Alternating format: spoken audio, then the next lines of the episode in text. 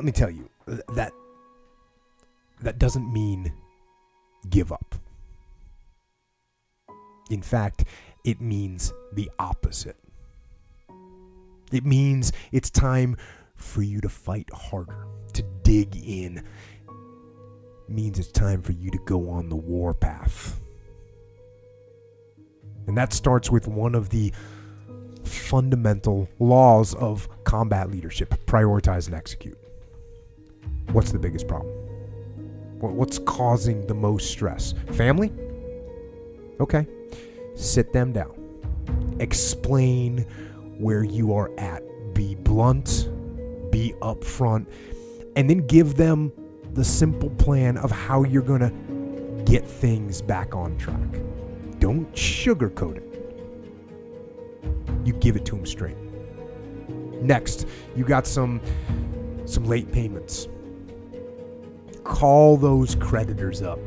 Explain to them what's going on. Set up some kind of a of a of a minimum payment plan so you can start making some progress and get them off your back. And then you got your job. Right? You're falling behind at work. Okay, talk to your boss. Face it Tell him that you're going to step up your game. Tell him you're going to be at work early, you're going to be at work late, you're going to be at work during lunch, you're going to be wherever you need to be whenever he needs you to be there. Tell him you're going to get after it. And tell him that you're 100% committed to supporting him and the company and the mission.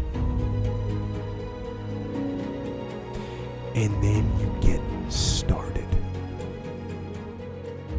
Tell you right now, it won't be easy.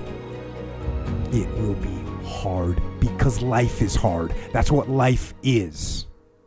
And these challenges, these challenges that you face, they're going to do their best to take you down. do not let them. Stand up, dig in, line up those problems and confront them, face them, fight them. Do not let them bring you down. In fact, in fact, let those challenges raise you up. Let them elevate you. Let their demands and their trials make you stronger.